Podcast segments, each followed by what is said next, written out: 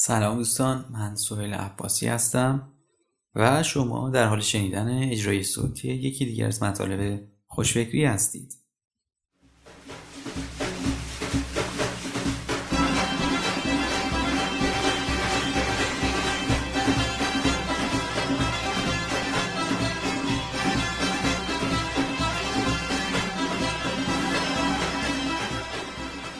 عنوان این مطلب هست چرا هر شرکت بزرگی به یک برنامه شتاب دهنده استارتاپ ها نیاز داره؟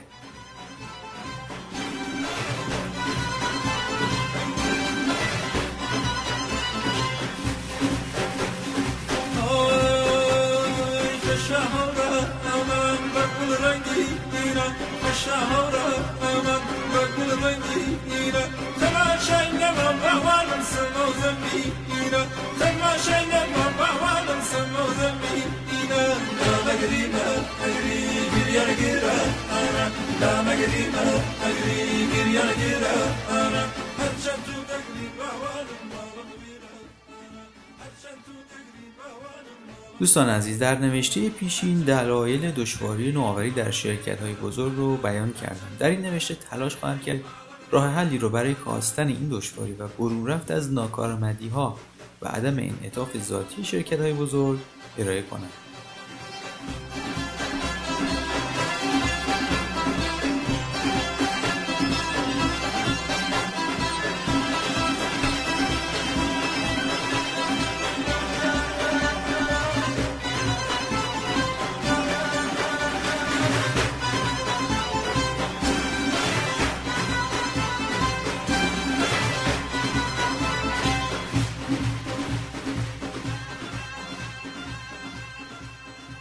راه حل مورد نظر برون سپاری نوآوری به موجودیت هایی خارج از شرکته که بهترین اونها استارتاپ ها می باشن. در چند سال گذشته موجی از راه اندازی های برون سپاری نوآوری سازمانی در شرکت های بزرگ جهان رو شاهد بودیم. فعالیت این ها به اغلب در شکل های مختلفی مانند شتاب دهنده ها، مسابقات طراحی و هکتان ها، مسابقات ارائه راهحل‌های نوآورانه برای چالش های مختلف، گروه های سرمایه گذاری، مراکز رشد دیجیتالی و غیره بوده. دیدگاه غالب بر این فعالیت ها و برنامه ها اینه که نوآوری در خارج از سازمان هایشون در بازار باز سریعتر و آسونتر از داخل سازمان روی خواهد داد و خروجی این نوع فعالیت ها موفقیت های بزرگی رو هم برای استارتاپ ها و هم برای شرکت های حامی اونها به وجود آورده. گذار از واحدهای تحقیق و توسعه داخلی به نوآوری دموکراتیک. شاید هستیم که روز به روز هزینه راه اندازی استارتاپ ها در حال کاهش توان پردازش سخت افزار و زیرساختها هم ارزونتر و در دسترس میشن. این حالت به افراد امکان داده تا بتونن کارهایی که پیشتر تنها در توان سازمان ها و شرکت های بزرگ و یا دولت بوده است رو انجام بدن. اون هم با هزینه زمان دردسر و پیچیدگی های کمتر. همچنین اونها رو قادر ساخته تا به بازارهایی که در گذشته در قبضه شرکت ها و سازمان های بزرگ بوده دست پیدا کنند. این تغییر در پارادایم در قالب فناوری های برهم زننده و متحول کننده یا disruptive technologies موجب تغییر در رابطه کسب و کارهای بزرگ و کوچیک شده. نمونه های مشهور بسیاری از این نوع روابط سودآور وجود دارند که میشه به اونها اشاره کرد. در نتیجه قدرت نوآوری به سمت کارآفرینان چابک تغییر مسیر داده و همه هم این رو متوجه شده اما پرسش مهم اینه که شرکت های بزرگ چگونه می‌تونن به بهترین شکل ممکن خودشون رو با این تغییر پارادایم منطبق و هماهنگ کنن. فرصت های نوین موجود در تعامل شرکت های بزرگ و استارتاپ ها مزایای همکاری و تعامل با استارتاپ ها واضح هستند از جمله میشه اشاره کرد به یک دسترسی سریعتر به فناوری. دو پیشبینی ها و روندهای متحول کننده 3. ورود سریعتر به بازار 4. کمک به تکمیل اکوسیستم محصولی برای دستیابی به این مزایا و رسیدن به موفقیت در این نوع از تعامل باید دو نکته مهم رو در نظر داشت نکته اول موفقیت یک استارتاپ به توانایی اون برای بقا مقیاس پذیری و رشد به صورت مستقل بستگی داره نکته دوم تعامل باید به یک رابطه برد برد هم برای استارتاپ و هم برای شرکت و سازمان تبدیل بشه. یک تعامل درست و سالم در نهایت باید بتونه کیک فرصت ها رو برای هر دو طرف بزرگتر کنه. در کنار موارد موفق از این نوع تعامل مواردی هم وجود دارن که این رابطه به شکست انجام میده. اغلب به این دلیل که استارتاپ از هسته کسب و کار فاصله گرفته و به بیراه رفته. یا پولشون ته کشیده و یا اینکه شهرت اون شرکت حامی سر یک استارتاپ ضربه خورده و غیره.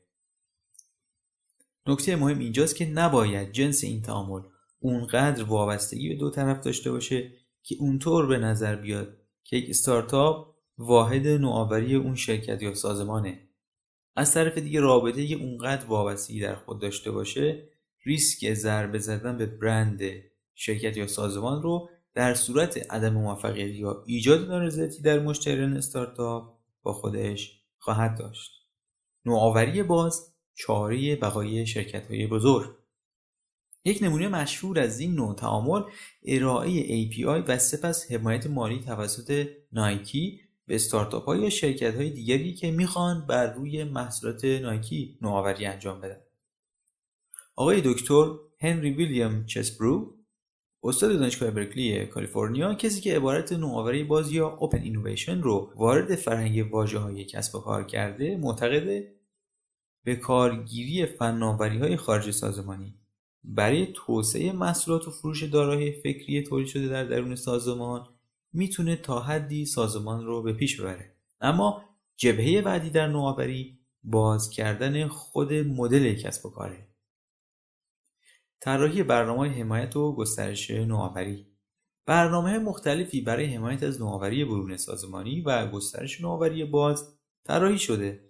یکی از با سابقه ترین مدل های به کار رفته در برنامه های نوآوری برنامه های ایده پردازی هستند.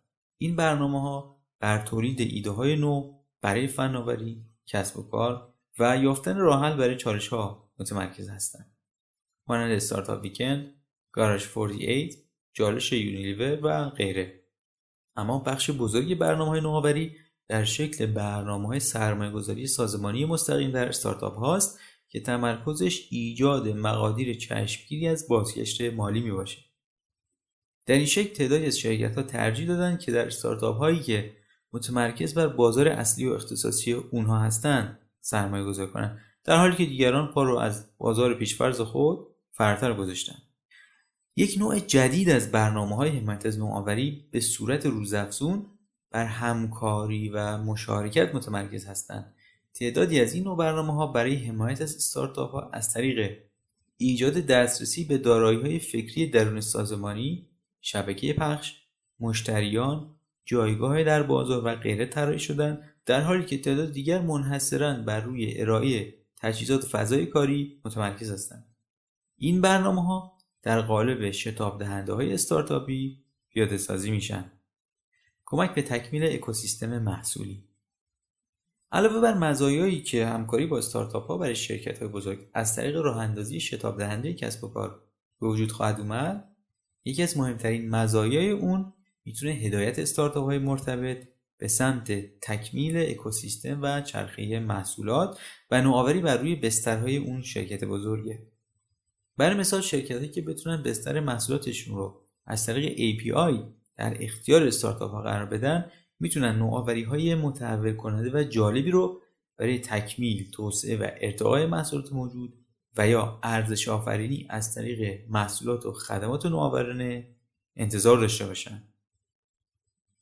اکنون در دنیا موج دوم شتاب دهنده های سازمانی شرکتی با هدف ایفای نقش مهمی در رشد تکمیل و گسترش اکوسیستم محصولی و خدماتی کسب و کار اون سازمان ها به راه افتاده.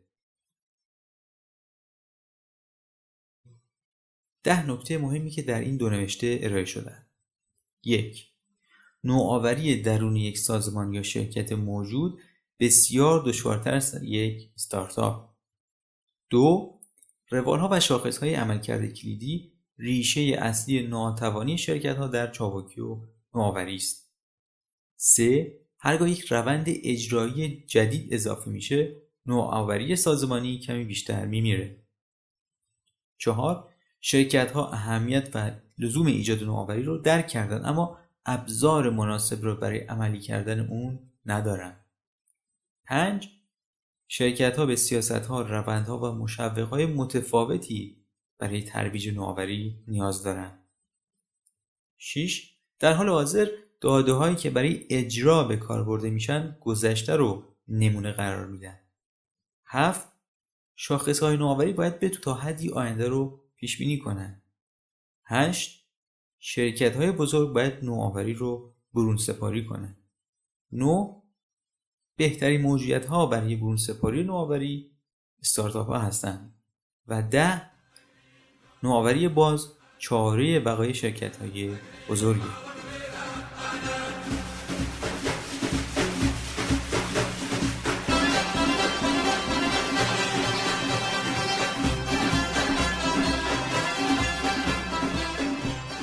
دوستان حالا نوبت شماست. نظر شما چیه؟ تا چه اندازه با های استارتاپی آشنایی دارید؟ به نظر شما چه روش هایی برای احیای انعطاف و نوآوری در شرکت های بزرگ وجود دارد. از توجه همراهی شما سپاسگزارم. من سهیل عباسی هستم. براتون روز و روزگاری خوش آرزو می‌کنم. تا درودی دیگر. بدرود.